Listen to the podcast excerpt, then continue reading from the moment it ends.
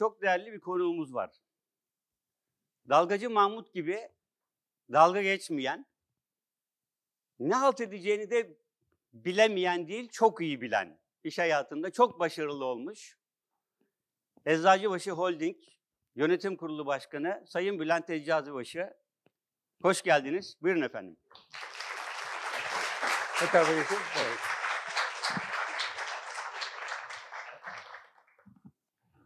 Evet. Sadece tabii Eczacıbaşı Holding Yönetim Kurulu Başkanı değil, birçok yerde yönetim kurulu başkanı ama biz İstanbul Kültür Sanat Vakfı mütevelli heyetinde kendisiyle tanıştık. Turing adına ben katılıyorum o toplantılara.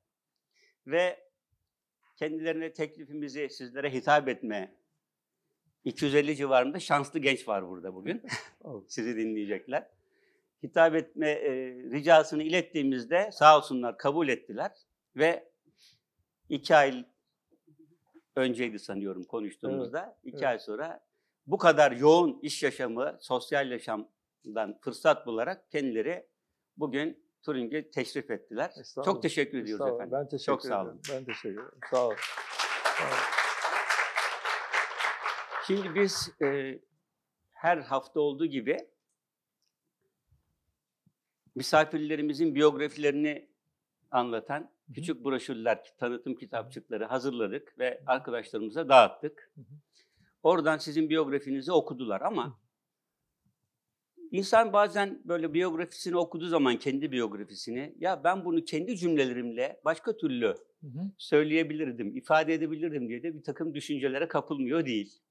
O bakımdan biz sizin biyografinizi bir de sizin cümlelerinizle dinlesek. Memnuniyetle, memnuniyetle. Benim özgeçmişimde e, bence anlamlı olabilecek birkaç noktayı vurgulayayım izin verirseniz. Ama her şeyden Tabii. önce şunu söyleyeyim. Beni davet ettiğiniz için çok teşekkür ediyorum. Estağfurullah, benim, biz teşekkür ederiz. Bu gençlerle birlikte bulunmak benim için çok büyük mutluluk. Çok önemli bir fırsat benim için. E, bu olanağı verdiğiniz için çok teşekkür ediyorum her şeyden önce. Biz teşekkür ederiz. E, benim biyografimde hani birkaç cümleyle nedir önemli olan diye e, sorarsanız bir kere ben bir iş insanıyım, onu vurgulamak isterim. Çalışma yaşamım iş dünyasında geçti. Çeşitli kuruluşlarımızda yönetim görevleri aldım. Hep aile şirketimizde çalıştım. Onun dışında bir şirkette çok fazla bir deneyimim olmadı. Çok kısa staj dönemleri dışında. Aile şirketimiz ve aile şirketimizin ilişkili olduğu sivil toplum kuruluşlarında, derneklerde, vakıflarda işte İKSV gibi, CİSİAD gibi e, kuruluşlarda yönetim görevlerim oldu. Bir ikinci nokta, benim mühendislik eğitimi almış bir iş insanı olmam. Biraz kişisel meraklardan kaynaklanıyor. Biraz bizim ailemizde esen havadan, babamın, dedemin e, deneyimlerinden esinlenerek, heveslenmeden kaynaklanıyor. Ee, iyi tarafları da var, kötü tarafları da var. Mühendislik eğitimi güzel bir şey, iyi bir şey, iyi bir disiplin kazandıran bir şey. Bu tabii iyi bir tarafı. Ee, belki eksik bir tarafı iş hayatına girecek olan gençler açısından bazı bilgiler eksik kalıyor. Bir mühendislik eğitimini bir işletmecilik eğitimiyle tamamlamanın her zaman daha e, avantajlı olduğunu düşünüyorum. Ama e, ben onu yapmadım. Bir mühendislik eğitimi aldıktan sonra iş hayatına girdim. Bir üçüncü nokta, e, benim dünyadaki gençlik hareketleri açısından ilginç bir dönemde e, yüksek öğrenimi yapmış olmam. 1968 yılında liseyi bitirdim. Bütün e, Avrupa'da, bütün dünyada hatta gençlik hareketlerinin çok önem kazandığı, hız kazandığı bir yıldı 1968 yılı ve onun ardından gelen dönemlerde farklı bir dünyanın yavaş yavaş oluşmaya başladığı bir e, bir e, zaman dilimi. O sıralarda e, gençlik yıllarımı ve yüksek öğrenim yıllarımı geçirmiş olmam. Bir dördüncüsü de belki Türk sanayinin öncülerinden birisi sayılan bir iş insanının, Necat Eczacıbaşı'nın e, oğlu olarak dünyaya gelmiş olmam. Dolayısıyla daha küçüklüğümden beri iş hayatı, iş hayatının sorunları, Türkiye'nin önde gelen iş insanının yaşadığı sorunlar e, ama yaptığı aynı zamanda başarılı işler, toplumda gördüğü ilgi vesaire gibi e, etkilerle yetişmiş olmam. E, bu da benim yaşamımı yönlendirmiş olan noktalardan bir tanesi. Benim söyleyeceklerim bu noktada galiba bu kadar. Evet, teşekkür ediyoruz. Evet. Tabii e, siz tevazu gösterdiniz, bahsetmediniz ama ben merak ediyorum. Bu e, başarı genetik mi acaba? Şimdi sizin aile geçmişini incelediğimiz zaman görüyoruz ki e, rahmetli dedeniz Osmanlı İmparatorluğu'nun ilk diplomalı eczacısı. İlk diplomalı Müslüman Türk eczacısı. Müslüman diyelim. Türk eczacısı. Evet. Evet, İlk diplomalı Müslüman Türk eczacısı Evet, Osmanlı evet. İmparatorluğu'nda. evet. Ee, İzmir'de annesi için ilaç ararken bir gece karar Hı. veriyor.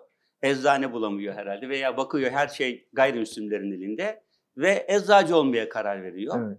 Ee, İstanbul'da eczacılığı bitirdikten sonra İzmir'e dönüyor. Ee, Eczacıbaşı soyadı da oradan itibaren lakap olarak önce sonra soyadı kanunuyla birlikte soyadı. Sonra rahmetli babanıza bakıyoruz. Evet. Robert Koleji birinci olarak bitiriyor. evet. Doğru. Birinci olarak bitiriyor Robert Koleji. Evet. Ee, daha sonra o dönemin hatta şimdinin bile belki bir takım hukuk gibi bir takım konularda en iyi üniversitelerinden biri olan Heidelberg Üniversitesi'nde Evet. tahsil görüyor. Oradan lisans eğitimini bitirdikten sonra Amerika'ya gidiyor, yüksek lisans yapıyor. Tekrar dönüyor Almanya'ya, Berlin'de. Ee, doktorasını yapıyor ve İstanbul'a geliyor. Sonra iş hayatına atılıyor. Siz yine söylemediniz, bahsetmediniz ama e, liseden sonra oraya tekrar geri geleceğim. E, Lo- Londra'da kimya mühendisliği dalında eğitiminizi tamamlıyorsunuz ve Amerika'da yine yüksek lisansınızı yapıyorsunuz. Evet. Bir aşağı gelirsek iki evladınız da Harvard mezunu. ve başka bir şey var. Daha enteresan gelen belki. Ee, siz Alman lisesi mezunusunuz ve Alman lisesinin 150 yıllık tarihinde sizin Evet. ulaştığınız mezuniyet derecesine ulaşabilen bir ikinci kişi yok. Evet. evet. Ya bu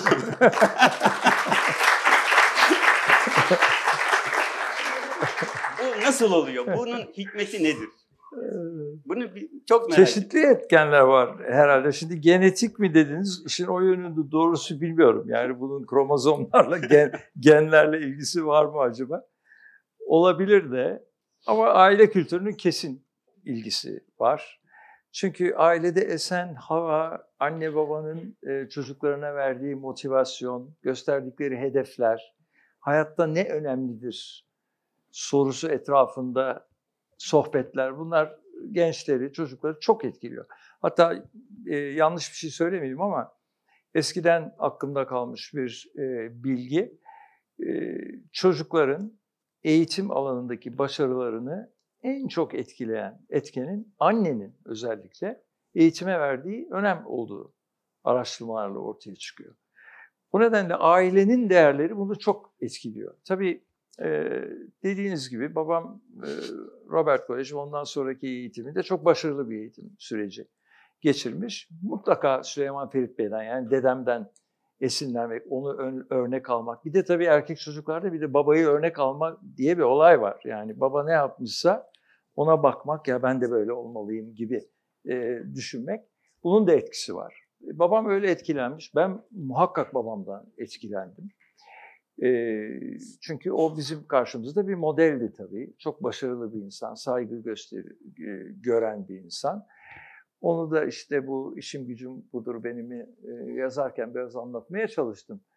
E, bir yandan benim yetiştiğim yıllarda e, öğrenci hareketleri ve sol ideolojinin çok gözde olduğu yıllar. Yani iş insanlarının neredeyse işte sülük sayıldığı, affedersiniz yani topluma yarar sağlamak. Şöyle dursun, herkesi sömüren, e, hiçbir işe yaramayan, e, kendi cebinden başka bir şey düşünmeyen e, insanlar sayıldığı bir kültür. Ki bu kültür benim etrafımda son derecede yoğundu. Çünkü okuyan, yazan gençler de biraz hepsi böyleydi diyebilirim neredeyse. Maalesef. O İstisnasız ben de hatırlıyorum. Yani öyleydi. Onlar öyle düşünürlerdi. Ee, ben de biraz o yıllarda da işte bu söylediğiniz rekor mekor olaylarıyla da biraz ilişkili fazla okuyan e, falan bir öğrenciydim. E, o çevrelerin içindeydim. Yani o etkilerin içindeydim. Ama e, kendi aileme baktığım zaman da ben bambaşka bir model görüyordum. Yani babamın yaptıklarında da hiç kötü bir şey görmüyordum. Adam fabrikalar açıyor, binlerce insana iş veriyor. Ee, seviliyor, sayılıyor, yatırımlar yapıyor, dernekler, vakıflar kuruyor. Nesi kötü bunun diye düşünürdüm. İşte o model alma, babayı e, model alma. Ev çok başarılı olmuş. Ee, bilim okumuş. Mesela ayrı bir konu. Benim bana örnek olan, benim genç yaşlarımda beni şekillendiren bilim ve teknoloji, mühendislik sevdasının da mutlaka oradan kaynaklanan bir yönü mutlaka, var Mutlaka var. e, biyokimya okumuş. Biyokimyada doktora yapmış. Sonra gelmiş ilaç tesisleri kurmuş. E, benim de işte e, mühendisliğe yönelmem falan. E, sözü uzatmayayım. Yani biyolojik bir gen kromozom etkisi midir değil midir bilmiyorum ama kesinlikle bir aile değerlerini e, örnek almak, ailedeki büyükleri örnek almak ve onların sürekli söyledikleri eğitim şöyle önemlidir, eğitim böyle önemlidir e, konularını ciddiye almanın bunlarda mutlaka etkisi var. Evet. Teşekkür ederim. Ee, tabii babamızı örnek aldınız. Bu arada babanızla ilgili bir parantez açmak istiyorum. Rahmetli babanız Necat Eczacıbaşı. Ee, o kadar işin arasında bir de 1965 yılında Turing'in kurucu başkanı Reşit Saffet Atavi'nin vefatından sonra bir sene içerisinde burada iki tane başkan değişmiş. Evet. Ve Necdet Eczacıbaşı e, davet etmişler. 8 sene Turing'e başkanlık yapmış. Evet. Çok, çok Ve iyi hatırlıyorum. tabii. 66-74 yılları arasında. Hatta Turing'in 50. yıl kutlamaları da onun dönemine rastlamış. Evet.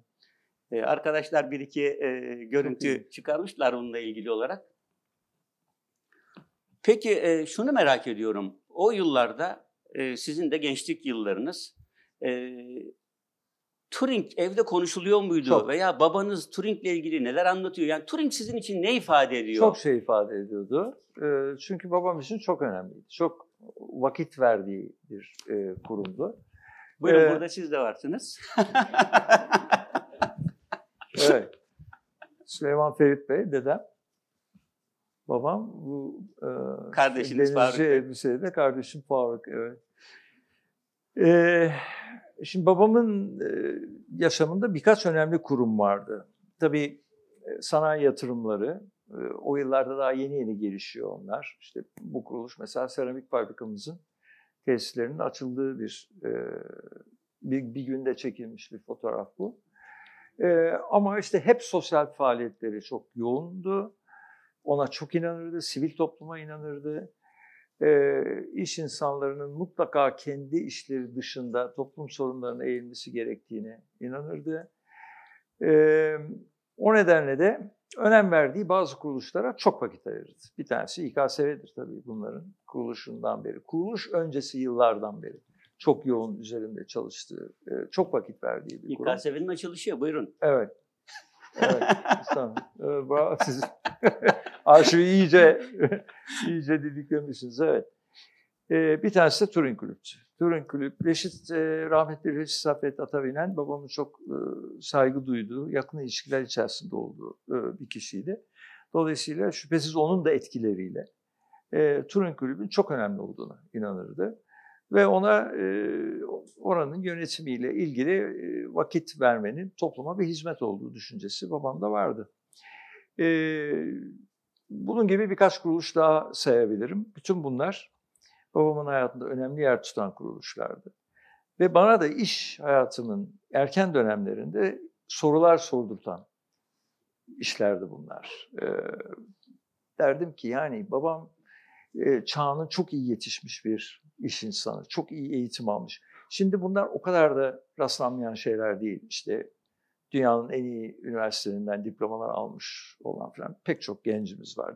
yabancı diller konuşan, doktoralar yapan falan. Ama babamın döneminde öyle değildi.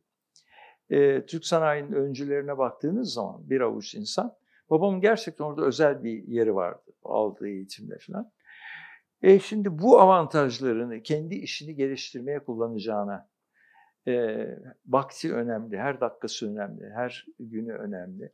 Niye babam böyle işte Turing kulüplerle uğraşır, vakıflar kurmaya uğraşır, derneklerle kurmaya uğraşır diye e, biraz kendi kendime eleştirdiğimi hatırlarım. E, bu vaktini kendi kuruluşları lehine çok daha verimli biçimde değerlendirebileceğini düşündüğüm dönemler oldu. Bunu kendisine söylediğim dönemlerde oldu. Ne Yani cevap Baba yani bizim size ihtiyacımız var. Siz falanca vakıftasınız, filanca dernektesiniz falan. Ama gerçekten sonradan e, bunları ne kadar doğru yapmış olduğunu e, anladım diyeyim yahut inanıyorum diyeyim. E, zaten işte konuştuklarımda, yazdıklarımda da bunları ifade etmeye çalışıyorum. İş insanların görevleri arasında e, görüyorum. E, hep babamdan bize gelen inanç, toplumsal gelişme sadece ekonomik gelişme değildir. Sadece e, fabrikaların üretimini arttırmakla toplumsal gelişme olmaz. Toplumsal gelişme bir bütündür. E, böyle olmasaydı işte yerden zaten fışkıran zenginlikleri fabrikalara yatıran toplumlar e, gelişirler, ilerlerdi. Böyle olmuyor. E, ancak e, çok yönlü gelişmeyle bir toplum yükselebiliyor. Sanatıyla, bilimiyle, sporuyla e, bir toplum, eğitim alanındaki at- atılımlarla gelişirse bir toplum, gelişmiş toplumlar düzeyine yükselebiliyor. E, iş insanları da bunları yapmak zorundadır. Çünkü ellerinde imkanlar vardır, kaynaklar vardır, organizasyon yapmayı bilirler, dünya ile ilişkiler kurmayı bilirler. Hele ki fakir bir toplumda bu olanakları elinde tutan kişilerin bunlardan uzak tutması düşünülemez gibi bir e, hayat felsefesine sahipti ve bütün bu faaliyetlerde onun bir sonucuydu. E, o nedenle e, doğru yapmış diye düşünüyorum. E, belki bütün vaktini, bütün enerjisini Eczacıbaşı kuruluşlarına verseydi belki Eczacıbaşı biraz daha büyük olurdu bugün. E, ama e, işte bu değerler bütününü e, ifade etmezdi. Başka bir yerde olurdu diye düşünüyorum. Tabii siz de e, bayrağı onun bıraktığı yerden almışsınız. Ben bu şimdi soracağım sualin cevabını da almış oldum aslında. E, 1972'de İKSV kuruluyor babanız tarafından. E, bu arada sizin TÜSİAD'da görevleriniz var. Daha başka meslek kuruluşlarında, sosyal kuruluşlarda görevleriniz var ama e, siz de şu anda İstanbul Kültür Sanat Vakfı'na e, herhalde bayağı bir vakit ayırıyorsunuz. Bunun dışında e, baktığımız zaman kardeşiniz Faruk Bey 40 yıl şampiyonluğu olan bir kulübün, Eczacıbaşı Spor Kulübü'nün yöneti- Evet. yöneticisi, yönetim kurulu başkanı. O Evet. spor işiyle uğraşıyor. Evet. E, 2004'ten beri eşiniz Oya Hanım Evet. İstanbul Modern'le uğraşıyor. Yani e, demek ki e, bu babanızın o çalışmaları sizde çok iz bırakmış ve gerçekten bütün kalbinizle katılmışsınız ki Doğru. siz bunlara devam ediyorsunuz bu şekilde. Doğru. Tabii yani o inanç olmasa, o güdü, o motivasyon olmasa bunlar olmaz. Ee, küçük yorumlar yapayım izin verirseniz. Estağfurullah, Ve, buyurun. İKSV benim için çok çok önemli. Ailemiz için önemli. Türkiye için çok önemli olduğuna inanıyorum. Ee, ama e, çok fazla vakit verdiğimi doğrusu söyleyemiyorum. Burada Görgün Bey oturuyor. Ee, oranın baş yöneticisi. Onu motive etmek için falan da söylemiyorum. Ama İKSV'nin e, çok özgün bir yönetim modeli var. E, yönetim kurulu başkanına düşen şeyler tabii ki var. Temsil görevleri var, strateji, uzun dönem, finansman vesaire gibi konular var. Ama e, vakfın işleyişi e, öyle bir modelde yürüyor ki ne kadar az karışırsanız o kadar iyi gibi gidiyor gibi. O nedenle e, onun bir ölçüsünü tutturmaya çalışıyorum. E, ama dediğiniz doğru. Bu kur- kurumlar son derece önemli diye düşünüyorum e, Bülent Bey. Bu gençlerin de böyle düşünmesini e, doğrusu e, ümit ediyorum, umuyorum. bir toplumun temel direkleri kurumlar, sivil toplumun da temel taşları kurumlar. Bir kurumlar ne kadar uzun ömürlü olursa, ne kadar sağlam olursa o toplum o kadar sağlıklı oluyor. Demokrasi o kadar sağlam oluyor. Sivil toplum ne kadar e, iyi işlerse e, demokrasisi de bir ülkenin o kadar iyi çalışıyor, o kadar iyi işliyor. Bütün bunlar birbiriyle bağlantılı şeyler. Toplumun ilerlemesinin e, ön koşullarından biri sivil toplumun e, sağlığı. O da tabii tek tek kurumların iyi yönetilmesine, sağlam temeller üzerinde kurulu olmasına bağlı. Ve e, tabii toplum tarafından kurumların benimsenmesine. Bu kurumlar önemlidir. E, ne kadar uzun e, ömürlü, sağlıklı olurlarsa o kadar toplum bundan yarar görür inancı. Bu, gençlerin bunu benimsemesinin çok önemli olduğu, olduğunu düşünüyorum. Bugün çok önemli bir kurumun çatımı, çatısı altındayız. Sizler de onu sürdürerek ve yöneterek çok önemli bir hizmet yapıyorsunuz. Bunun gibi çok farklı başka kurumlar da var. Bunların bunların sağlığının hepimizin sorumluluğu olduğunu düşünüyorum. Evet, teşekkür ederim. Ee, şahsi sanat zevkiniz, İKSV'den evet. oraya geçmek istiyorum. Ee, sinema, tiyatro, opera, plastik sanatlar, müzik. Evet. Bu konuda biraz sizi tanıyabilir miyiz? Bunların hepsine merakım var. Hiçbirinde uzman değilim. Öyle özetleyeyim. e, çünkü yaşamım, yani iş yaşamının yoğunluğu, günlük hayatımın yükleri bana istediğim ölçüde bu konularda derinleşmek e, imkanını maalesef tanımadı. E, ama okul yıllarından başlayarak yine tabii aile geleneklerinin, aile tercihlerinin bunda rolü var.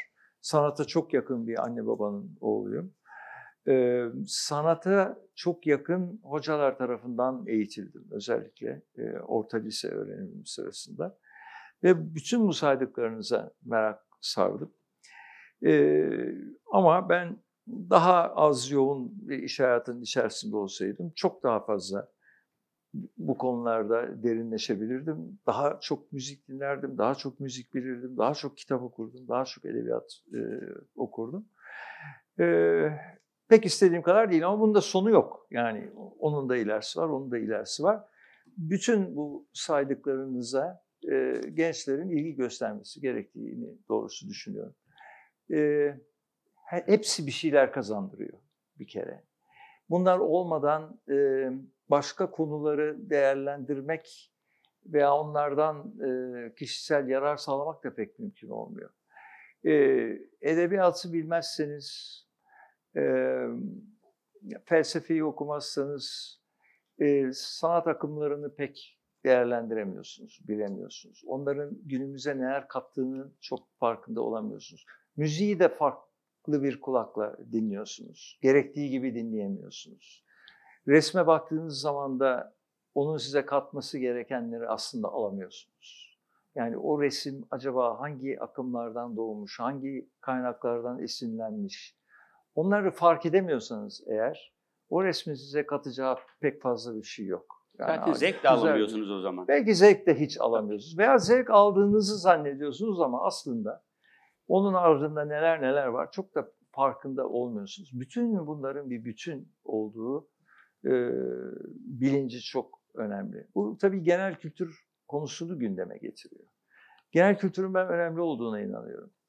E, ama uzmanlık önemli değil mi? Ne, ne yazık ki o da çok önemli. Yani ne yazık uzmanlık önemli değil demek de mümkün değil. Ama işte gençlerin işi zor. Zor. Yani o da olacak, o da olacak bir konuda uzman olacaklar. Çünkü biz işveren olarak onu bekliyoruz. Tabii. Sen ne biliyorsun kardeşim diyoruz. Müracaat ettiği zaman, başvurduğu zaman.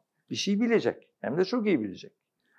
Ama eğer genel kültürü yoksa belirli bir yere kadar gidebiliyor o kişi. Çünkü konuları birbirine bağlayamıyor. O zaman inovasyon da olmuyor. İnovasyon sadece ARGE, bakın ARGE inovasyon belki ilişkili ama birebir aynı şeyler değil. Bir şey araştırın, geliştirin, makaleler yazın, sonuna kadar, en ince detayına kadar inceleyin. Bir şeyler keşfedin, olabilir ama inovasyon o değil. İnovasyon olabilmesi için başka alanlarla birleştirebilmek lazım. Ondan Sentez. bir yarar çıkarmak lazım. İşte onu geniş bir bakış açısı olan insanlar yapabiliyor. e, farklı alanlardan esinlenebiliyorlar. Teknik alanlarındaki alandaki bilgilerini çok farklı alandan kaptıkları bir esinlenmeyle başka bir yarara dönüştürebiliyorlar. E, o nedenle dünyaya geniş bakabilmek, her şeyden biraz anlamak, müziği bilmek, tarihi bilmek, felsefeyi bilmek, e, bütün sanat dallarından biraz bir şeyler bilmek, uzmanlara da, mühendislere de çok şey kazandıran bir şey. Ayrıca bu hayatın, kültürün, insanların yaratmış olduklarını, doğanın sunduklarını zevkine varabilmek için kısıtlı ömrümüzde çaresi bu. Evet ben e, rahmetli amcanız Şakir Bey ile tanışma fırsatını bulmuştum. O mesela e, belki de Ara Güler'den sonra Türkiye'nin en önemli fotoğrafçısı. Sizin öyle bir merakınız var mı, bir hobiniz var mı? Ee, var ben mesela tesadüfen ben de fotoğrafa çok meraklıyım. Öyle mi? Ee, ama daha çok kendim için fotoğraf çekerim. Ee, daha doğrusu yıllarca öyle yaptım. Ee, üniversite yıllarımda Amerika'da e, fotoğraf dersleri alarak üniversitede başladım. Ondan sonra 50 yıl falan e, çektiğim fotoğrafları kolilerin içine atarak, kimseye göstermeyerek, sadece kendim için çekerek. O zaman diyalar vardı tabii. E, diyalar vardı. Bir, dosyalarda biriktirerek fotoğraf çektim. Sonra Instagram diye bir şey çıktı. Baktım hiç de fena olmuyor. Arkadaşlar yorumlar yapıyorlar falan. ee, ve e, 50 yıl sonra fotoğraflarımı paylaşmaya başladım. Çok güzel. e, yine bir özel sual olacak belki. E, İstanbul Kültür Sanat Vakfı'nın İstanbul Festivali'nin ilk yıllarında 3 ay sürerdi. Haziran'da başlardı, Ağustos'ta biterdi. Şimdi kısaldı. Evet. O dönemlerde e, geleneksel müzikle ilgili konserler de olurdu. Mesela ben Alaaddin Yavaşçı'yı, Bekir Sıtkı Sezgin'i, Aynalık Hava Kasrı'nda, e, hatta Ahmet Özsan'ı AKM'de. O dönemlerde ilk defa onlarla öyle tanışmıştım, dinlemiştim. E, daha sonra şu anda e, bakıldığı zaman İKSV'de geleneksel müzik pek az var. Hiç yok demeyelim. Şimdi bunu soruyorum. E, biz Cumhurbaşkanlığı korosunu biliyorsunuz. Cumhurbaşkanlığı yıldız alınca onlar sokakta kaldı. Yer bulamadılar ve 3 senedir bizim burada yapıyorlar çalışmalarını. Hı. 80 kişilik koro. Ee, sizin klasik veya neoklasik Türk müziğiyle e, ilişkiniz nasıl? Nasıl bakıyorsunuz? Ee, son derece önemli olduğuna inanıyoruz. Bizim e, vakfımızın anlayışında bu olduğunu e, bilmenizi doğrusu isterim. Bir kere e, Türk müziği, geleneksel Türk müziği, her türlü geleneksel sanatımız bizim Türk kültürüne bakışımızda bir kere çok önemli bir yer tutar. Etkinliklerimizde, programlarımızda neyin ne kadar yer tuttuğu çok ayrı bir konu. Çünkü orada başka faktörler giriyor işin içine. Biz bir etkinlik düzenlediğimiz zaman onun mutlaka belirli bir e, izleyici, dinleyici kitlesini çekebilmesi lazım kendisini finansal olarak bir kere ayak, ayakta tutması lazım. Bu hem dinleyici ilgisiyle, seyirci ilgisiyle veya yerine göre ziyaretçi ilgisiyle e, ilişkili bir konu hem de sponsor konusuyla ilişkili bir konu. Bizim bütün yaptığımız etkinlikler, festivaller, e, tekil etkinlikler veya biyenaller bir sponsor tarafından e, büyük ölçüde giderleri karşılanan e, Geri kalan giderleri de yine işte başka ikinci dereceli sponsorlar veya bilet gelirleri vesaireyle karşılanan e, etkinlikler. Onun dışında Eczacıbaşı gibi işte kurucu sponsor veya büyük bazı sponsorların e, vakfın genel idaresine vesaire katkıları da var ama bizim için çok önemli bir konu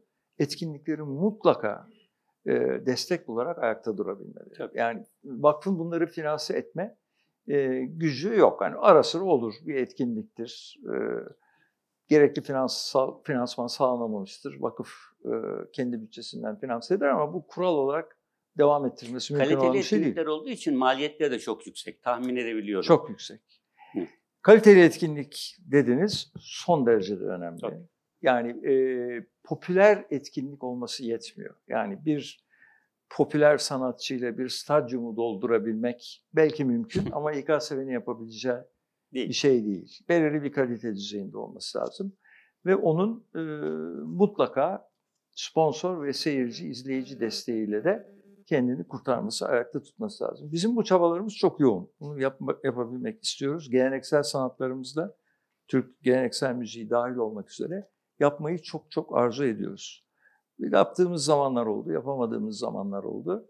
Biraz hayal kırıklığı içinde olduğumuzu benim de ifade etmem lazım. Yani bu desteği pek bulamıyoruz. Bize yardımcı olursanız, yani ille bütçenizden destek vermek anlamında söylemiyorum ama destekçileri harekete geçirmek, motive etmek anlamında son derece de müteşekkir oluruz.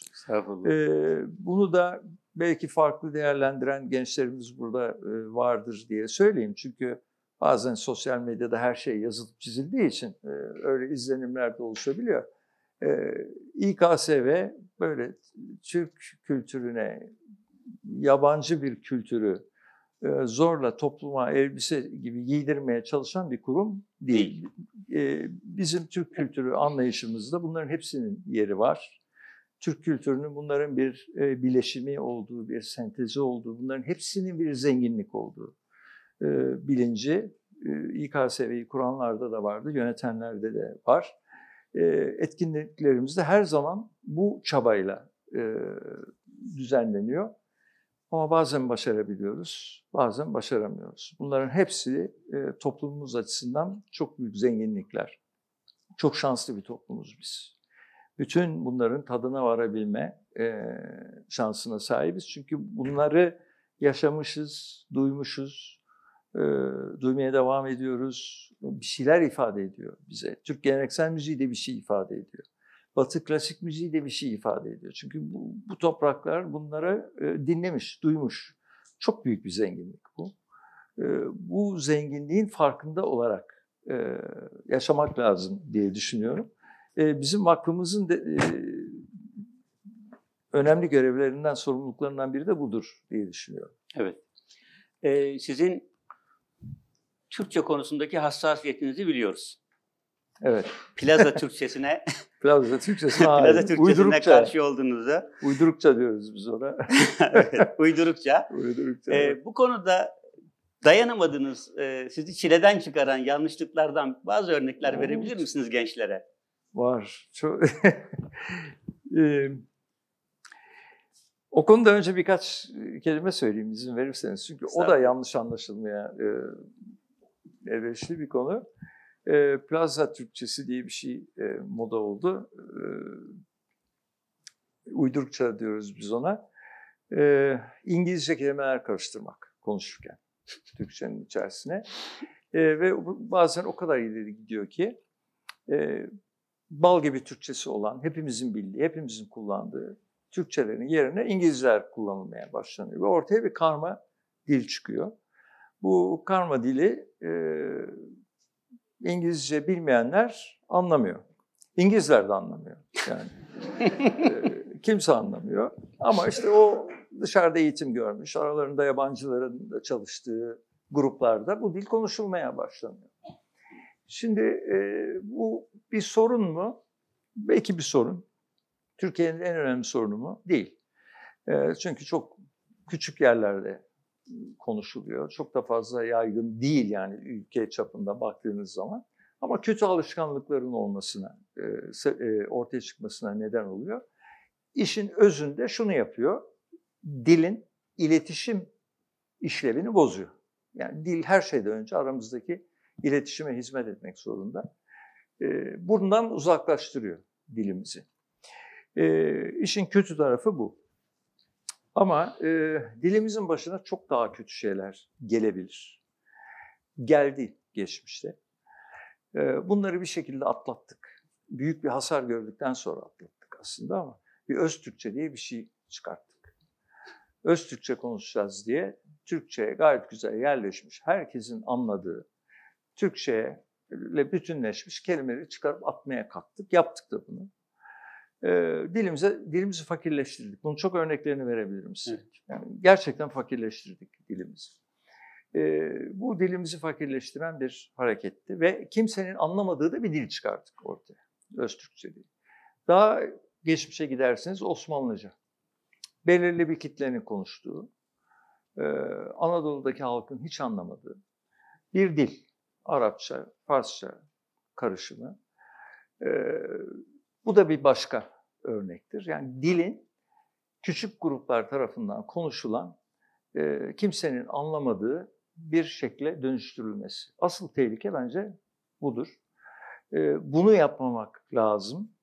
Bunu yaparken de hep bir ideolojik, biz biraz her şeyi ideolojik atmayı seven bir toplum olduğumuz için ideolojik nedenleri olabiliyor bunun. İşte Öztürkçe hareketinde olduğu gibi. Böyle işlere kalkışmayalım. Bence asıl tehlike oradadır. Dili kendi haline bırakalım. Böyle uydurukça veya plaza Türkçesi gibi şeylerde bir farkındalık olması için çalışalım. Yani bu saçma sapan şeyler konuşuluyor. Yapmayın diyelim.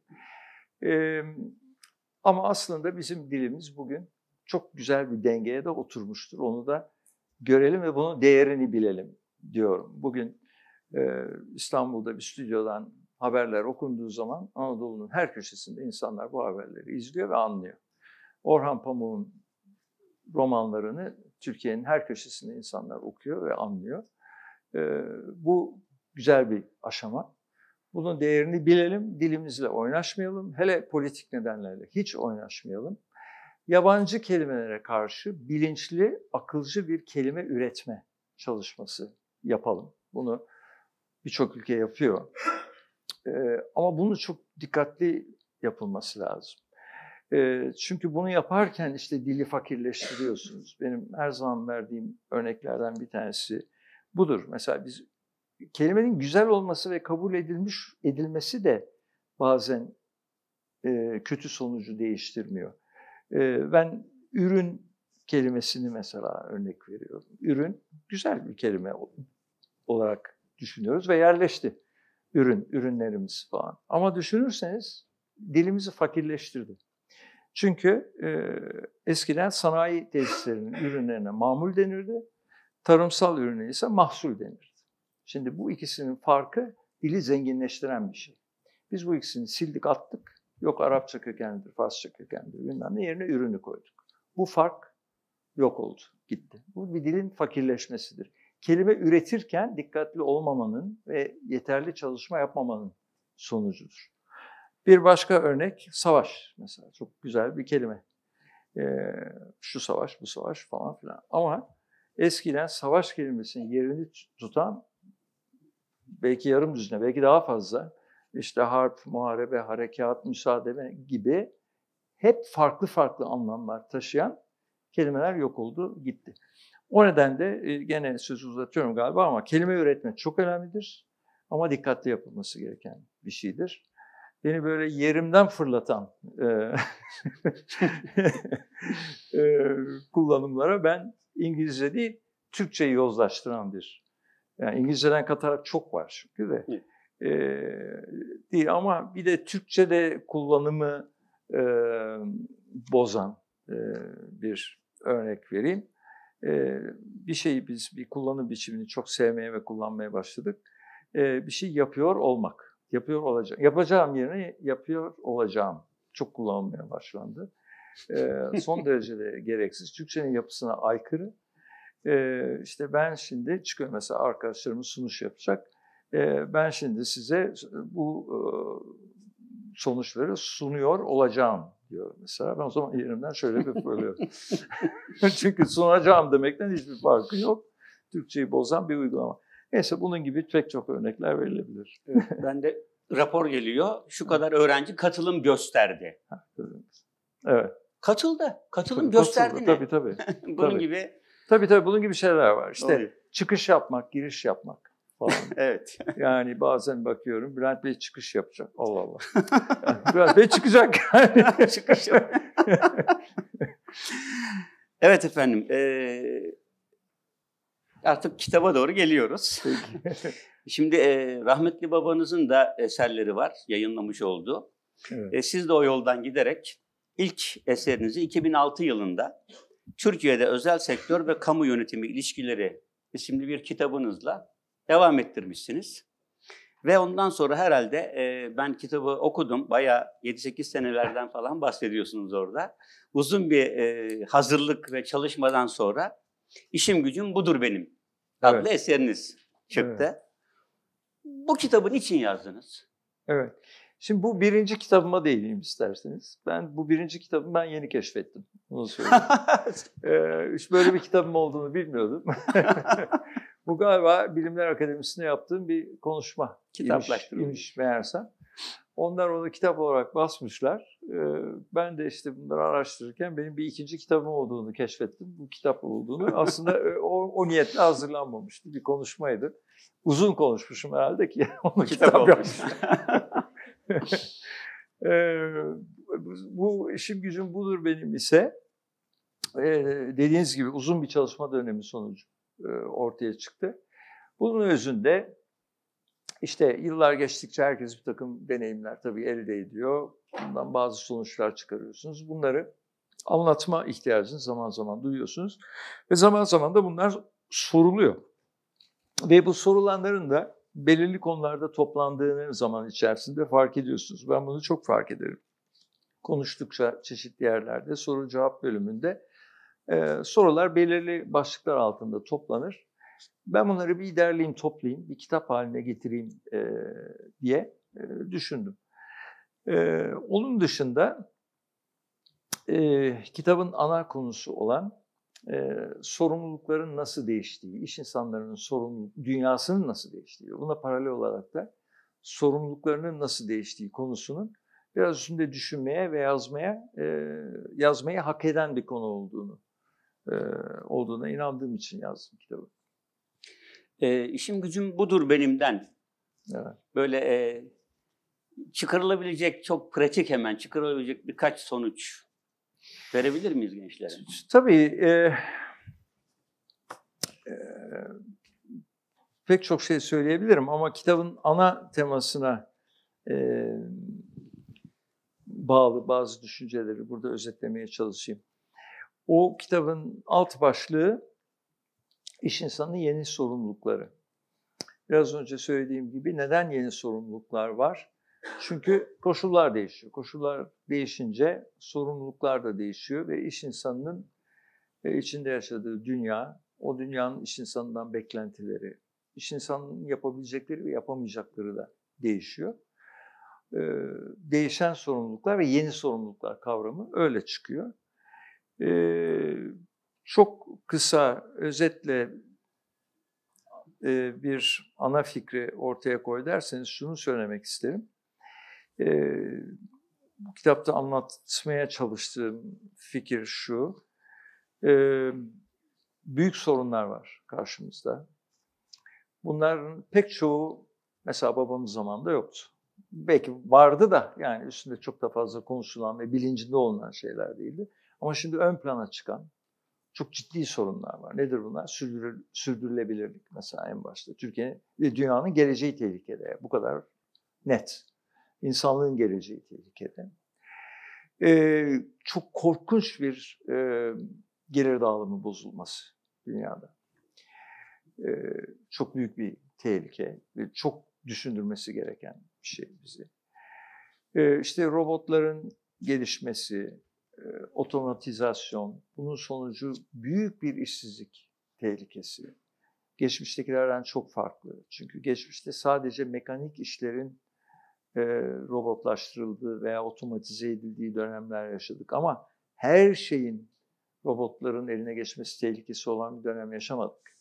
E, ben kitapta bir örnek verdim. Robot tarafından yazılan bir kitap e, literatür ödülü aldı Japonya'da. Kitap yazıyor e, robotlar. Düşünün bunun ne demek olduğunu. Yani ve onu bilmeyen jüriler onu bir yazarın yazdığını zannederek ödül ver- veriyorlar.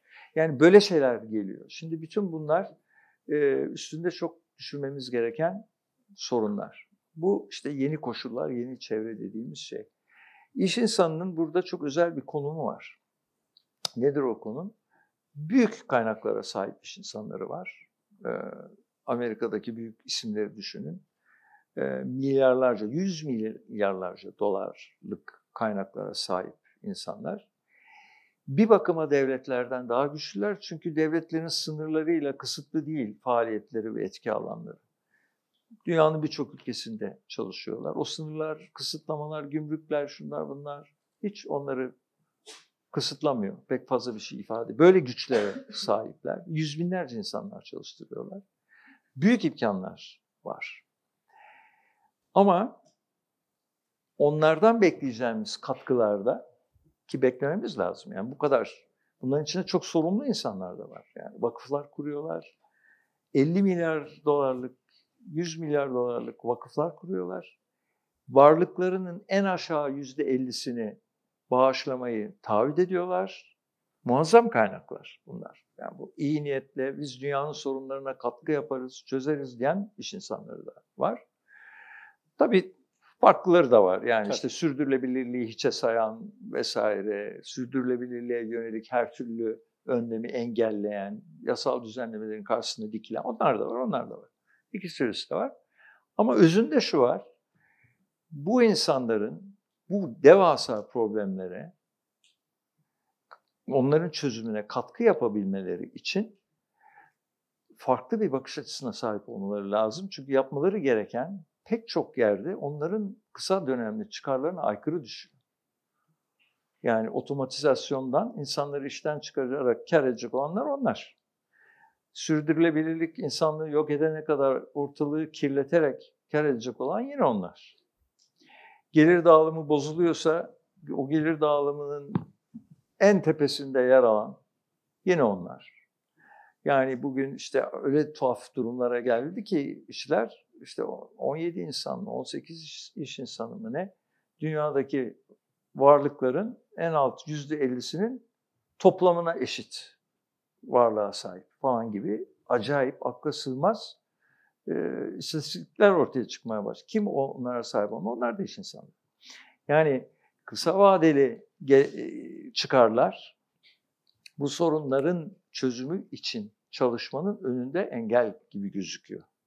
Bu çelişkiler nasıl çözülecek acaba diye hepimizin düşünmesi lazım. Bunları irdeliyorsunuz kitabınızda zaten. Evet, Yaptığınız evet. sohbetlerle. Beş bölüm olarak, beş değişik konuda. Evet, iş konu. Arkadaşlarımızın e, bir, bir kısmı okudu kitabınızı, bir kısmı da bugün alacak, okuyacak.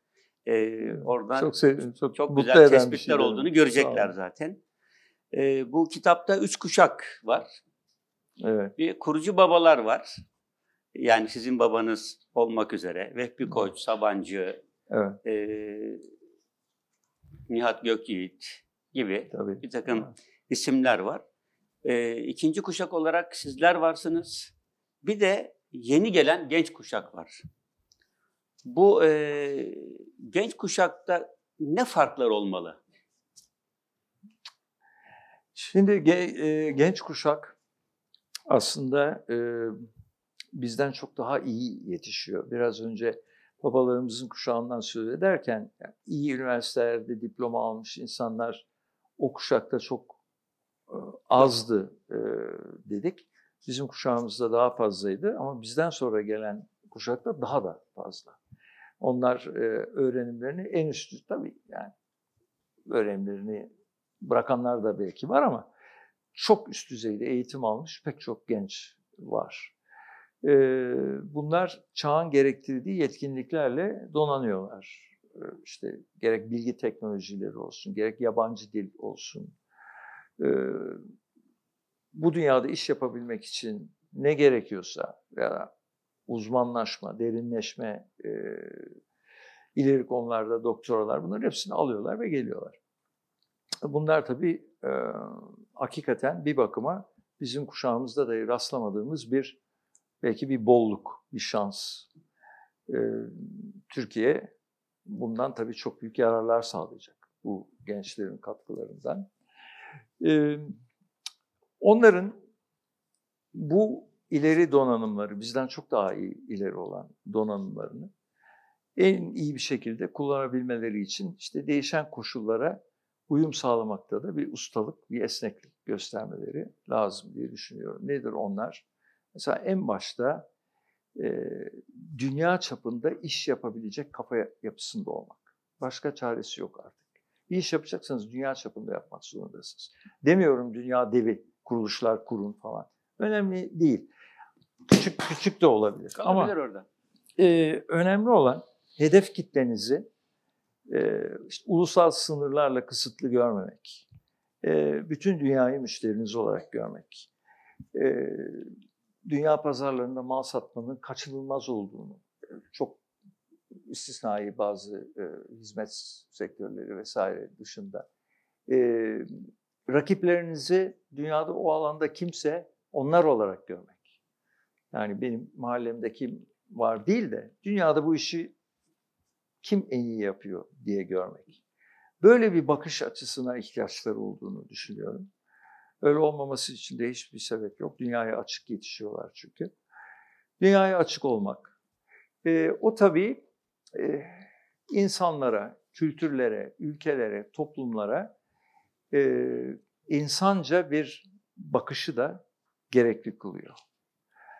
E, hepimiz ülkemizi severiz, sevmek zorundayız. Ülkesini yeterince e, sevmeyen insanda bir eksiklik olduğunu düşünüyorum doğrusu. Ama e, kendi ülkesini aynı kişisel olarak kendini insanın değerlendirmesi gibi herkesten üstün gören, başkalarını her şeyden, e, her bakımdan aşağı gören insanların bugünün dünyasında çok fazla iş yapabileceğini doğrusu zannetmiyorum. Her kültürün değerli olduğunu, her kültürün önemli olduğunu, eşdeğer olduğunu, e, dostluk yapılmaya ve saygı gösterilmeye değer olduğunu anlayan insanların bu dünyada başarılı olduğunu düş- olacağını düşünüyorum. Aynı kendimizle ilgili olduğu, kendimize güvenmiyorsak durum kötü. Yani kendimizi bir kere önemsememiz ve güvenmemiz lazım. Ama o güven kendimizi herkesten üstün görmeye bizi götürüyorsa o zaman bir sakatlık çıkıyor ortaya. E, ardından e, istenmeyen davranış biçimleri ve istenmeyen ilişki biçimleri doğuyor. E, bir insan nasıl kendine güvenmek zorundaysa ama başka insanları da kendisi kadar güvenilmeye, sevilmeye, saygı gösterilmeye layık görmek zorundaysa toplumumuz, ülkemiz açısından da öyle bir bakış açısının gerekli olduğunu düşünüyorum. Bugünün dünyası bunları gerektiriyor artık. Evet, e, bir röportajınızı okudum. Orada aslında e, böyle çok komprime tablet şeklinde e, bir takım formüller vermişsiniz. Onları not ettim ben. E, onlarla ilgili söyleyeceğiniz, ekleyeceğiniz herhangi bir şey var mı bilemiyorum. E, başarılı ve mutlu olmanın yolları demişsiniz. En üst seviyede eğitimin önemine inanmak. Hı. Ama diploma ile her şeyin bitmeyeceğini bilmek. Bir alanda uzmanlaşmak ama genel kültür sahibi olmanın önemini de anlamak. Biraz evvel bahsettiniz. Kendine güvenmek ama başka insanlardan üstün görmemek. Onu da biraz evvel dile getirdiniz. Azimli ve başarı için hırslı olmak.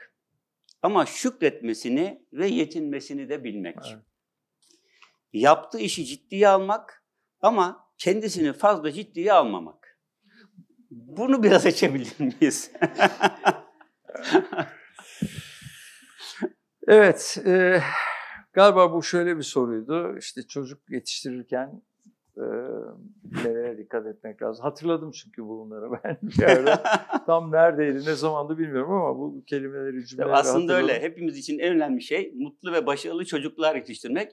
Bu Evet. da o kadar çok şeye bağlı ki deyip devam Evet, ediyorsunuz. Evet, evet. Ama ben işime gelen taraflarını aldım tabii. Doğru. Ee, yani burada bir kere galiba şunu anlatmaya çalışmışım ki bu benim inandığım bir şey. Hayatta pek çok şey, dünyada öyle, dengelere bağlı.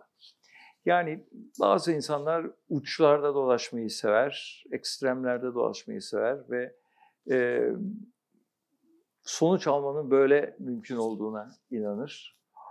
Ee, ben biraz öyle değilim galiba. Yani bir sürü şeyin e, dengeler üzerine oturduğunu düşünüyorum. Evrende de bunun böyle olduğunu düşünüyorum. Biraz yarım yamalak e, işte kosmoloji, astrofizik vesaire bir bilgimden ve hatta yani biyoloji, e, doğa bilimleri her şeyin bir dengede olduğunu gösteriyor. biraz bu tarafa kayarsa iş e, bozuluyor. Yaşam bozuluyor. Uzaydaki dengeler bozuluyor. E, doğadaki dengeler bozuluyor. Bizim yaşamımızda da öyle olduğunu düşünüyorum. İşte bu burada o dengeleri galiba anlatmaya çalışmışım. Yani kendimizi güveneceğiz ama başka insanlardan üstün görmeyeceğiz. Kendi ülkemizi, toplumumuzu, dünyaya açık olacağız. Yabancı diller öğreneceğiz, dünyayı gezeceğiz. Belki uzun staj dönemleri geçireceğiz. Başka toplumları, başka ülkeleri e, tanıyacağız, seveceğiz. Onlara her zaman açık olacağız ama kendi ülkemizi hiçbir zaman göz ardı etmeyeceğiz, küçümsemeyeceğiz. E, ve her zaman oraya ait olmanın e, değerini anlayacağız, bileceğiz. E, kendini ciddiye almak, e, işini ciddiye almak, evet işi ciddiye almak bence önemli bir şey hakikaten. İşini yarım yapalak yapan insanlar e, başarılı olmuyor çünkü işini doğru düz yapan bir sürü insan var, rakip var ortada. Yani onların karşısında siz de mecbursunuz işinizi ciddiye almaya. Ama kendinizi çok fazla ciddiye aldığınız zaman işte o zaman e, başka insanlardan da üstün görme eğilimi ortaya çıkmaya başlıyor. Bunları tabii yani bir çocuk yetiştirirken, bir genç yetiştirirken bunları söylemek kolay da hani nasıl yaparsın falan dediğiniz zaman o zaman o kadar da kolay değil. Ee, Allah'tan o görevi daha çok annelere bırakıyoruz. evet, e, suallere geçmeden evvel şunu e, yani söylemek istediğiniz ya bu adaşımın yerinde olsaydım şu soruyu sorardım diye düşündüğünüz bir şey var mı? Ve ona göre bir vereceğiniz cevap. Özellikle bu gençlere şunu söylemek isterdim dediğiniz bir tavsiye. Ee, bana son dönemlerde e, sorulan bir sorunun yanıtının çok ilgi çektiğini gördüm. Ee, o soruyu ben sormadım. Kimseden de öyle bir soru sorulması istemedim ama birisi sordu. Ben de yanıtladım ve ondan sonra sayısız yorum, e, mesaj aldım, mektuplar aldım. O da e, iş yaşamında başarının sırrı nedir diye sordular.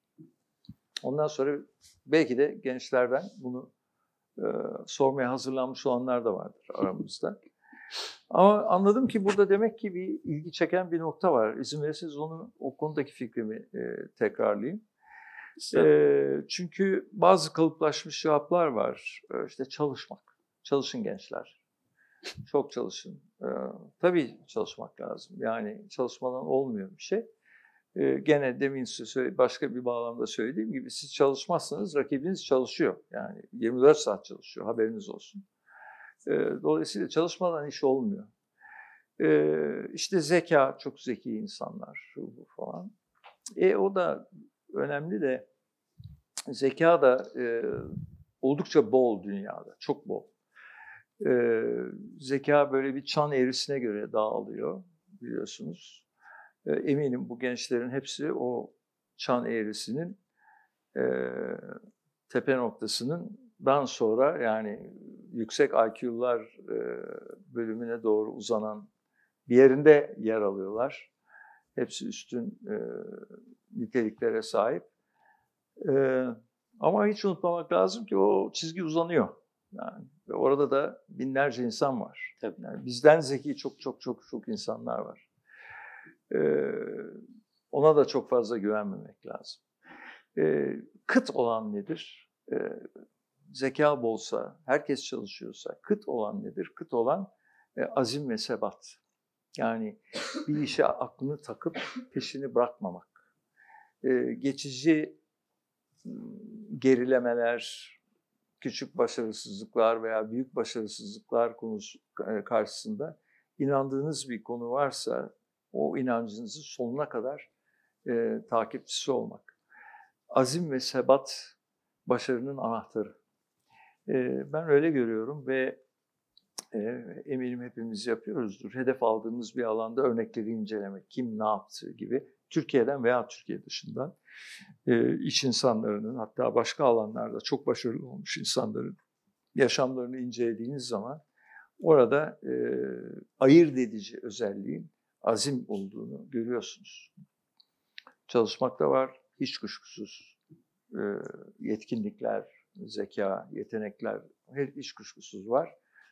Ama farkı yaratan azim oluyor. Siz e, ben konuşmanızı dinlemiştim. Orada bunlara bir de merakı eklemiştiniz. Evet. Siz kendi üzerinizden çok meraklıyımdır. Diyerek Onun için belki başlamışsınız. şöyle olabilir mi acaba? Bu sizin başta sorduğunuz Alman Lisesi rekoru. Yani nasıl oluyor? Hiç mi bir ders, sevmediğiniz ders yoktu? Bir tanesi de 9 olmadı mı yani? Hepsi 10. Yok 9 da var. canım. Var mıydı? İki Vardı, tane. Vardı galiba. Şöyle Almanca, İngilizce yanlış hatırlamıyorsam 9'du. Çünkü sadece ana dili olanlara 10 veriyorlardı. Hatta arkadaşlarım benimle alay ederdi. İki Senin- tane 9 diye duydum. Evet. İki tanesi evet. 9. Yabancı dile senin yeteneğin yok diye alay ederlerdi benimle. Ee, evet yani orada işte e, sınıftalarda da okullarda da çok çalışkan insanlar oluyor. Çok zeki insanlar oluyor. Ee, na- nasıl oldu da sen 150 yıllık rekor kırdın? 150 yıl da böyle hakikaten etkileyici bir şey oluyor. 150 yıllık rekora nasıl sahip oldun diye. Ben de tabii düşünüyorum nasıl oldum diye. Çok zeki arkadaşlarımı hatırlıyorum. Çok çalışkan arkadaşlarımı hatırlıyorum. Nasıl oluyordu onlardan daha fazla bir ortalaması tutturmuşum. Ee, işte onun sırrını merak dediğiniz konuda görüyorum ben. Yani bir e, bir konunun e, e, ilgi çekmesi için önce ona bir merak göstermek gerekiyor. E, meraktan sonra ilgi geliyor. E, ilgiden sonra bilgi geliyor, öğreniyorsunuz o konu hakkında bir şeyler. O arka, en arkadan da tutku geliyor. Bazen tutku haline dönüşüyor. Ama önce bir merak göstermek lazım. Ee, ben öyle bir öğrenciydim. Ee, merak sarardım her şeye. Ve onun sayesinde de okurdum. Onun sayesinde çok şey öğrenirdim. Ve o zaman da e, o derste öğretilenler, sınavda sorulanlar falan bir noktadan sonra basit gelmeye başlıyor. Çünkü siz onun çok daha ilerisinde birkaç kitap okumuş oluyorsunuz o konuda. Ee, o zaman bir başarı ortaya çıkıyor. Ee, merakın çok önemli olduğuna inanıyorum. Onun olabilmesi için e, hiçbir konuyu küçümsememiz gerektiğini düşünüyorum. Yani e, ben de gençken o hatayı çok yaptım aslında. Yani bu merakıma rağmen e, benim de böyle tutkulu olduğum konular vardı. İşte bunları adam dediğim bunları yapar başka şeye de uğraşmaz. Nedir onlar? İşte fendir, matematiktir, fiziktir, e, mühendisliktir. E, çocukça düşünceler bunlar. Yani sonra anlıyorsunuz ki dünyada neler var, neler var, neler var. Hepsi birbirinden değerli, hepsi birbirinden önemli. E, bu hataya bence düşmemek lazım. Yani her şey çok ilginç. İş ki siz ilgi gösterin. İş ki o vakti verin, bir okuyun. Bir hamam böceklerin hayatını bakın bir okuyun. Ne kadar ne kadar ilginç olduğunu göreceksiniz. Yani her şey ilginç. Doğada olan e, her şey ilginç. Veya insanların yarattığı kültür dünyamızın parçası olan her şey ilginç. Yeter ki siz o merakı, o ilgiyi gösterin. Onu da evet, iyi hatırlattınız. Teşekkür ederim. Onun Ben da önemli ederim. olduğuna inanıyorum. Evet. Evet, e, bir saat beş dakika oldu sohbetimiz başlayalı. Artık e, sizin vaktiniz de sınırlı olduğundan e, bazı sualler hazırlamış Tabii. kitabınızı okuyan arkadaşlarımız. E, ben onların isimlerini okuyacağım, kendileri suallerini soracaklar ama Tabii. tabii bu arada bu suallerin bir kısmı cevabını bulmuş oldu. Onun Evet, için evet. E, ben ismini okuduğum arkadaşım e, sualinden feragat edebilir tekrar olmasın diye. Peki. E, Ahmet Fatih Çelik'in bir suali var. Soracaksın. Evet Devam başkanım Evet. ama e, feragat edebilirim aslında. E, Bülent Bey sağ olsun konuşmasında da sürekli göndermeler yaptı. Ben tekrardan hoş geldiniz diyorum. Kitabınızda e, eğitimde istediğimiz yapısal e, reformları gerçekleştiremediğimizi belirtiyorsunuz. E, sizce bizim tavsiyemiz ve e, okumalarınızla eğitimde e, eksik kaldığımız noktalar neler ve biz bireysel e, bizim eğitimimiz için e, hangi yönde ve ne şekilde çabalamalıyız, gösterme, çaba göstermeliyiz, çabalamalıyız. Teşekkür Okul, ederim. okul ve bölümü de söyler misin? Marmara Üniversitesi Hukuk Fakültesi Evet. 3. sınıf öğrencisiyim. Teşekkür, Teşekkür, ederim. ederim. Çok çok güzel bir soru tabii. Evet yani e, eğitimi toplumsal gelişmenin anahtarı olarak gördüğümüz bir gerçek. E, niye Türkiye istediğimiz noktaya gelemedi? Niye Türkiye potansiyelini canlandıramadı? E, işte dünyanın en iyi saklanmış sırrı olarak kaldı. Niye biz bir sırrız hala? Şimdi bakıyoruz e, yerimizi beğenmiyoruz dünyanın e, ülkelerinin sıralamasında. Daha yukarılarda olması gerektiğini e, düşünüyoruz. Nerede olduğumuzu aşağı yukarı biliyorsunuz. Ekonomik büyüklük olarak işte 17-18. sıralarda dolaşıyoruz dünyada. Ama nüfusumuz hatırı sayılır bir nüfus. E, çeşitli göstergelere göre, ekonomik gelişmişlik göstergelerine göre işte 50-60 sıralarda falan görüyoruz. E, Türkiye gibi inanılmaz zenginliklere sahip, inanılmaz bir coğrafyaya sahip, muhteşem bir tarihe sahip, son derece yetenekli genç insanlara sahip bir toplum niye burada diyoruz. E, yıllar içinde baktığımız zaman da aslında e, bunun çok da fazla değişmediğini görüyoruz. E, buna bardağın yarısı boş diye de bakabilirsiniz, yarısı dolu diye de bakabilirsiniz. Yani yarısı boş çünkü niye biz daha kopup ileri ileri gitmiyoruz, ilk ona girmiyoruz? Niye hala işte e, gelişmişlik göstergelerinde ilk 20'ye 30'a bir türlü tırmanamıyoruz diye bakabilirsiniz. E, ama bardağın yarısı dolu diye de bakabilirsiniz. Bunca kriz geçirdik. Bunca finansal krizler birbiri ardından işte demokrasimize darbeler e, geçirdik. E, ama dünyadan da kopmamışız. İşte belirli bir yeri e, korumuşuz. E, herkesin başına bir takım belalar gelmiş. Bizim başımıza nasıl belalar gelmişse. E, biraz sanki sıralamada yerimizde sayıyoruz gibi bir durum var. Neresinden bakarsanız bakın. E, bazı ülkeler var ki bunu bizim istediğimizi başarmışlar. Büyük aşamalar yapmışlar. Bir anda fırlamışlar, gitmişler, üst sıralara yerleşmişler. Bunları birleştiren şey nedir? Eğitim reformu. Bunlar eğitim reformu yapmışlar. Ee, o kadar net bir bağlantı var ki arada. Ee, neredeyse sihirli bir formül. Üzerinde düşürmeye gerek yok gibi bir şey. Eğitim reformu yapan toplumlar fırlamışlar, yükselmişler, zenginleşmişler. Eğitim reformu yapamayanlar oldukları yerde kalmışlar. Tersi de geçerli. Eğitim reformu yapmış ama başarılı olamamış. Böyle bir ülke de yok. Eğitim reformu kim yapmışsa fırlamış. Bu kadar net. Ee, biz yapamadık. Bunun nedenleri çok çeşitli, politik, sosyolojik. Onları e, detayında girecek bilgim de yok açıkçası. Ama temelde şunu görüyoruz, çok net, e, çok e, kısa söylemek gerekirse, parayı daha çok e, fiziki yatırımlara vermişiz. Yani okul yapmışız, beton dökmüşüz, dershane açmışız. E, rakamlara baktığınız zaman bunu görüyorsunuz. Yani Türkiye'nin eğitime ayırdığı kaynaklar hiç de az değil. Ayrıca da azalmıyor, artıyor. Artmış yani. Ama e, bizim uluslararası karşılaştırmalarda, öğrencilerimizin uluslararası testlerde aldıkları sonuçlar iyileşmemiş.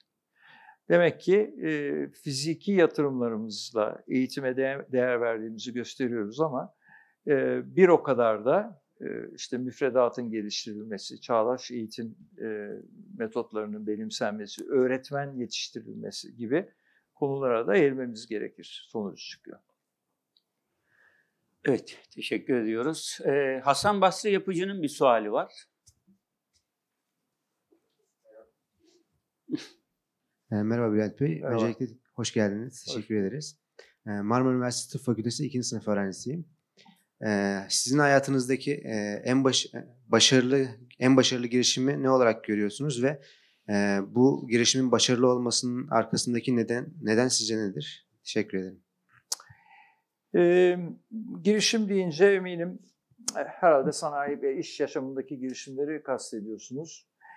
Ee, iki, iki türlüsünü de tabii çok yaşadık. Ee, 45 yıllık bir iş yaşamından bahsediyoruz burada. Çok başarılı şeyler de oldu, başarısız şeyler de oldu. e, başarılı bir karar bizim, e, bazen farklı soruluyor bu soru. Hayatınızda en zor karar neydi diye soruluyor. En zor karar bizim ilaç sanayimizden, ilaç sanayinden e, çıkmamız demeyeyim ama e, ilaç sanayindeki varlıklarımızı ve tesislerimizi satarak küçülmemiz oldu. Çünkü bizim e, adımız Eczacıbaşı. Necat Eczacıbaşı, babam ilaç sanayinin öncüsü. Modern ilaç sanayini ilk defa Türkiye'ye getirmiş, kurmuş. E, ve uzun yıllarda Eczacıbaşı kuruluşu, Eczacıbaşı e, ilaç sanayinin öncüsü olmuş. E, fakat koşulları gördüğümüz zaman, değerlendirdiğimiz zaman ilaç sanayinin iyi gitmediğini gördük. Ve ilaç sanayinde küçülmemiz gerektiği kararına vardık. Ve e, ilaç tesislerimizi elden çıkardık, sattık. İlaç sanayinde hala varız. E, ama çok daha küçük bir firmayız. İlaç sektöründe bizden artık çok daha büyük şirketler var. Biz ağırlığımızı başka alanlara kaydırdık. Özellikle e, yapı gereçleri, banyo gereçleri, e, işte Bifra, Artema markalarını belki bilirsiniz. O markalar etrafında bütünleşen yatırımlarımızı uluslararası bir konuma getirdik. E, yaptığımız çok başarılı bir stratejik e, stratejik adım bu olmuştur. Bir sanayiden diğerine kaynakları kaydırma kararı. E, onu sayabilirim. Pek çok başarısız yatırımımızı da sayabilirim. Öbür başka bir örnek olarak.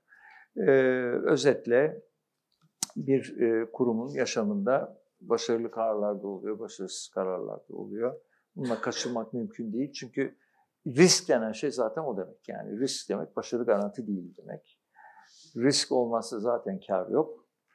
Ama risk olduğu zaman başarısızlık da oluyor, olabiliyor. Ee, önemli olan bütün bunların karmasından, sonucundan uzun dönemde başarılı bir çizginin çıkması. O nedenle e, sizin sorunuzu bir adım ileri taşıyıp, taşıyıp şunu söylemek isterim. Yapılan bir veya iki başarılı işten çok uzun dönemde başarı çizgisinin nasıl olduğuna bakmak çok daha önemli. Evet, Elif Bülbül'ün suali var. Sunum için teşekkür ederim öncelikle e, Bülent, e, Bey. E, benim sorum kitabınızda da e, rahmetli babanızın bahsettiği gibi Türkiye'yi dünyanın e, dünyanın e, keşfedilemeyen sırrı olarak söylemişsiniz, nitelendirmiş. E, ülkemizin potansiyelini hangi alanlarda e, atılımların yapılmasıyla e, beraber yükseltip e, öne çıkaracağımızı size sormak istiyorum aslında. Yani hangi atılımları gerekli, hangi alanlarda atılımların gerekli olduğunu düşünüyorsunuz? Evet. Teşekkür ederim. şimdi yani genelde soruyorsanız e, her alanda diye cevap vereceğim ama e, belirli sektörleri öğrenmek istiyorsanız ona da cevap veremeyeceğim çünkü bilmiyorum e, onu. Ama e, Türkiye'nin dünyanın en iyi saklanmış sırrı olduğu e, benim babamın sevdiği bir deyişti çünkü Türkiye'nin dünyada hiç tanınmadığından çok şikayet ederdi. O sırada pek çok kişi gibi. Gerçekten hiç tanınmazdı Türkiye, bilinmezdi. Bugün artık öyle değil. Yani bugün işte medyanın, bilgi teknolojilerinin gelişmesiyle herkes her yeri hemen hemen biliyor. Hava ulaşımının ulaştığı, geldiği noktada herkes her yere ucuz bir şekilde gidebiliyor Türkiye'ye gelenler, gidenler, Türkiye'yi tanıyanlar, okuyanlar, rakamlarını bilenler çok fazla. Ben artık e, en iyi saklanmış sır olduğumuzu doğrusu düşünmüyorum. Türkiye'yi herkes biliyor. Bazen bizim istediğimizden daha fazla biliyorlar. Ee, şu ama geçerli bence. Türkiye'nin potansiyeli bilinmiyor. Yani Türkiye'nin bugün olduğu yere göre aslında nerelere gelebileceği, nasıl bir potansiyeli e, taşıdığı gerçekten bilinmiyor. Türkiye bir Orta Doğu sepeti içine konuyor. Zannediliyor ki işte ismini bildiğimiz Orta Doğu ülkelerinden bir tanesidir Türkiye. E, orada bir saklanmış sır var gerçekten. E, Türkiye'yi tanıtım için bir proje geliştirdiler son yıllarda. Belki biliyorsunuz e, TİM'in, e, İhracatçılar Birliği'nin e, çabalarıyla ve onun sloganı olarak da e, özellikle Sayın Cumhurbaşkanı'nın yönlendirmesiyle e, potansiyeli keşfet dediler.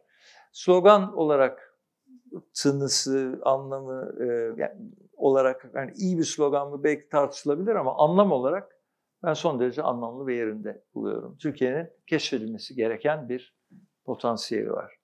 Hangi alanlarda dediğiniz zaman e, bunu iki şekilde yorumlayabiliriz. Bir kere benim demin söylediklerimden de bu anlamı çıkaracaksınız. Her alanda gelişmesi lazım. Yani sanayide de, ekonomide de, eğitimde de, sanatta da, kültürde de, sporda da, bilimde de gelişmesi lazım.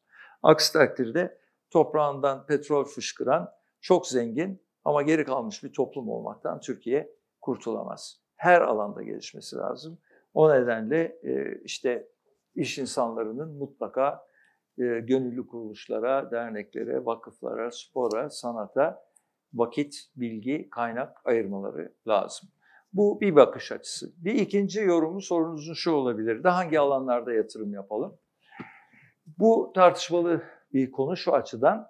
E, bunun yönlendirilmesi gerektiği e, dünyada hala tartışılan bir konu. Bir görüşe göre bunu pazar ekonomisine bırakacaksınız. Buna pazar karar verecek, piyasa karar verecek. Girişimciler piyasada gördükleri imkanlara göre yatırım yapacaklar ve buradan bir sanayi çıkacak, bir sanayi gelişme çıkacak. Bir başka e, görüş açısı ise bu çalışmalarla saptanmalıdır. Devlet de buna göre bir teşvik politikası uygulam, e, uygulamalıdır, geliştirmelidir. Ve belirli alanlarda ülkeler uzmanlık sahibi olmalıdırlar ve rekabet gücü taşıyabileceklerine inandıkları alanlarda yatırım yaparak e, gelişmelerini yönlendirmelidirler. E, ben aslında bu görüşteyim. Kitapta da bu görüşleri savunan bir bölüm var. Ama buradan hangi alanlar çıkarı bilemiyorum. Bu bir çalışma sonucu. Turizm mesela Türkiye için son derece önemli bir alan. Mutlaka içinde olmalıdır turizm bunların. Ee, yeni teknolojilerle ilgili alanlar mutlaka olmalıdır.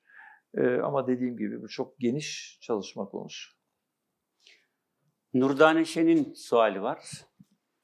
Ee, öncelikle hoş geldiniz Bülent Bey. Ee, Nurdane Şen, Fatih Sultan Mehmet Vakıf Üniversitesi'nde Yeni Türk Edebiyatı ana bilim dalında yüksek lisans öğrencisiyim. Benim sorum şu olacak, e, kitabınızda e, ülkemizin sanayi devrimini kaçırdığından bahsetmişsiniz. Şu anda dünyada e, çok yeni fakat süratle ilerleyen gelişmeler mevcut. Ee, örnek olarak yapay zeka, endüstri 4.0 e, bunlar için çeşitli araştırmalar yapılıyor ve ARGE çalışmalarıyla destekleniyor. E, hatta bunların sonrası içinde planlar yapılıyor şu anda. E, biz bunları neden tam olarak yakalam yakalayamıyoruz e, ve yakalamak için atılması gereken ilk adımlar neler? Ben bunu merak ediyorum bu evet. konuyla ilgili. Evet. Teşekkürler. Teşekkür ederim. Bu biraz önceki eğitim reformu sorusuyla çok ilgili noktalara getirir bize. Bu devrimi yakalamak için e, gerekli insan gücüne mutlaka yatırım yapmamız lazım. E, bu devrimde ileride olan ülkeler e, işte özellikle bu STEM diye özetlediğimiz e, işte matematik e, e, ve diğer bilimlerde, teknik konularda çok yetkin gençler yetiştiriyorlar. Ve dünya çapında en önde olan e, bir genç iş gücü geliştiriyorlar. E, uzak Doğu ülkelerinin burada ne kadar ileri olduğunu biliyorsunuz. İşte Koreliler, Çinliler, Hintliler bu yarışta en öne geçmeye başladılar. E, hatta Amerikalılardan da önde gidiyorlar. Amerikan üniversitelerinde okuyorlar. En iyi üniversiteler orada diye. O üniversiteleri dolduruyorlar. Ondan sonra da gidip kendi ülkelerinde kendi Silikon Valley'lerini kuruyorlar. Ee, ve bilgilerini, yetkinliklerini kendi ülkelerine taşıyorlar. Böyle bir gençlik yetiştirmemiz lazım bu, bu devrimi yakalamak için. Evet, Oğuzhan Türker'in suali var. Sunum için teşekkürler. Yıldız Teknik Üniversitesi Endüstri Mühendisi 3. sınıf öğrencisiyim. E, iş insanından bahsettiniz Türkiye'deki bu müvalde benim sorum. Türkiye'deki iş insanıyla dünyadaki iş insanını mukayese ettiğiniz zaman nasıl bir netice ortaya çıkıyor ve Türkiye'deki iş insanından arzu edilen beklentiler dünyadaki iş insanından arzu edilen beklentilerle ne ölçüde farklar gösteriyor? Ben bunu merak ediyorum. Aslında bu burada hiç fark olmayan bir noktayı hedef almamız lazım. Oraya doğru gitmemiz lazım. Bu konuya da değindik. Artık e, biz kendi mahallemizin en iyisidir ölçüsü yeterli bir ölçü olmaktan çıkıyor. Eğer dünya çapında değilseniz artık hiçbir şey değilsiniz. O nedenle e, iş insanımızın da dünyadaki benzerleriyle her bakımdan benzeşen ve rekabet eden düzeyde olması lazım. Bilgisi, yetkinlikleri, e, görüş açısı, perspektifi, hedef aldığı müşteri kitlesi açısından hiç fark olmaması lazım. E, Biz Türkiye'de iyiyiz, biz İstanbul'da iyiyizlen başarı artık bundan sonra yok, olmayacak. Çünkü bütün dünyada en iyi kimse o zaten burada var. Onun karşısındasınız siz. Onun karşısında mal satacaksınız, mal yapacaksınız. E, bu noktaya geldik mi e, tam anlamıyla geldiğimizi söyleyemeyeceğim. Çünkü ne de olsa yine hepimiz işte bu biraz önce sözünü ettiğimiz, eleştirdiğimiz bir eğitim sisteminin e, ürünleriyiz hepimiz. E, ona göre şekilleniyoruz, ona göre gelişiyoruz. E, daha dünyaya açık olmamız lazım. E, daha çok, biraz daha fazla kendimize güvenmemiz lazım. E, topluluklar karşısında derdimizi anlatmayı daha iyi öğrenmemiz lazım. Yabancı ülkelerde bizim kültürümüze yakın olmayan insanlarla e, ve kurumlarla muhatap olmayı ve onlarla işlerimizi çözmeyi daha iyi becermemiz lazım. Daha iyi yabancı dil öğrenmemiz lazım. Yabancı dil konusunda büyük eksiklerimiz var. Türkiye'de ne yazık ki çok büyük eksiklerimiz var. Türkçenin sorunlarından bahsettik. Ne kadar e, üstünde durmaya değer olduğunu konuştuk biraz önce. E, Türkçemizi dahi biz öğrencilerimize öğretemiyoruz. Yani böyle bir böyle bir eğitim düzeni içindeyiz. Yabancı dili hele hiç öğretemiyoruz. E, teknik konularda çok geri olduğumuz, gene biraz önce sözünü ettiğimiz uluslararası karşılaştırmalı testlerde çok net olarak ortaya çıkıyor. E, bunları gideren bir sistemden e, dünyadaki benzerleriyle çok daha fazla benzeşmiş, yakınlaşmış bir iş insanları e, kitlesi hiç kuşkusuz çıkacak ortaya. Evet aslında çok sual var. Salondan yeni sualler de gelebilir ama benim aklıma da sizin kitabınızdaki örnek geliyor. İş adamısınız, her şeyi bilmeniz lazım. bir gazetecinin sizi Paris'te arayıp bulup Rusların Evet. Soyuz uzay aracı arıza yapmış, Evet. astronotları kurtarmak için ne yapmak lazım diye görüş istemesi Evet. geliyor. Evet, evet. Onun için fazla dağıtmak istemiyorum. Süremiz de bitiyor. Ee, sanatla ilgili suali olan bir öğrencimiz var. Selen İlgen. Son sual olarak onu alalım. diyorum, Tabii, müsaade tabii, ederseniz. tabii, tabii. Merhaba öncelikle. Ee, Biz gençlerle bu değerli sohbetiniz için teşekkür ederim. Ee, Genelde arkadaşlarım iş dünyası ile ilgili sorular sordular. Ee, Ben de bir farklılık olsun istedim. Ee, Özellikle İKSV'den ve e, değerli eşiniz Oya Hanım'ın da yönetim kurulu başkanı olduğu e, İstanbul Modern. Modern e, Sanat Müzesi'nden söz ettiniz. Ve aynı zamanda e, sanatın da sizin hayatınızda ayrıca değerli bir e, yeri olduğundan söz ettiniz. Ve e, teknolojiyle birlikte değişen ve dönüşen dünyada aslında sanatla birlikte, e, bununla birlikte değişiyor ve dönüşüyor. E, aslında e, hatta bir de e, bir yazardan söz et. Aslında m, şöyle sorayım. E, yapay zekanın yarattığı bir e, yazar eserinin nasıl ödül aldığından söz ettiniz. Bu değişen dönüşen dünyada dijital sanatla ilgili ben düşüncelerinizi merak ediyorum. Ve dünyada çok popülerken e, dijital sanatın Türkiye'deki yerini nasıl değerlendiriyorsunuz? Evet. Doğrusu e, nerede olduğumuzu Türkiye'de çok iyi bilmiyorum bu konuda. E, Bilen kişilerle konuşmak isterim ama e, yaratıcı insanların elinde bütün bunlar birer alet, yeni imkan, yeni bir ufuk. Dijital teknoloji de böyle.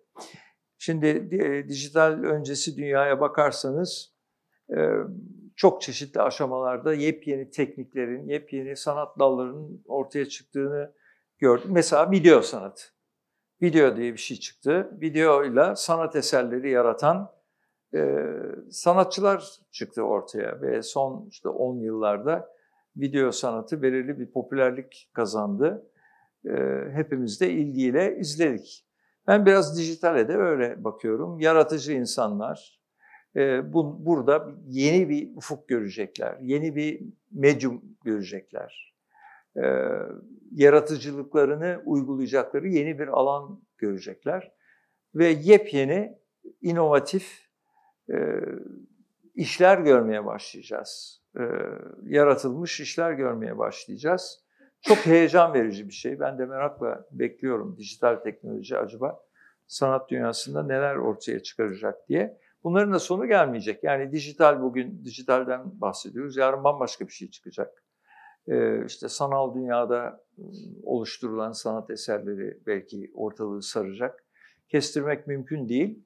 Ee, yaratıcı insanların ufkunu açan, hepimize de yeni e, yeni olanaklar, yeni yeni perspektifler getiren gelişmeler olarak görüyorum. Onun dışında da bir şey söyleyemiyorum doğrusu. Evet.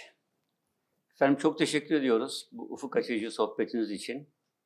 Ben çok Lütfettiniz, teşekkür şeref ederim. verdiniz Estağfurullah. kurumumuza. Estağfurullah. Ben çok teşekkür Baba ederim. yadigarı kurumunuz neticede.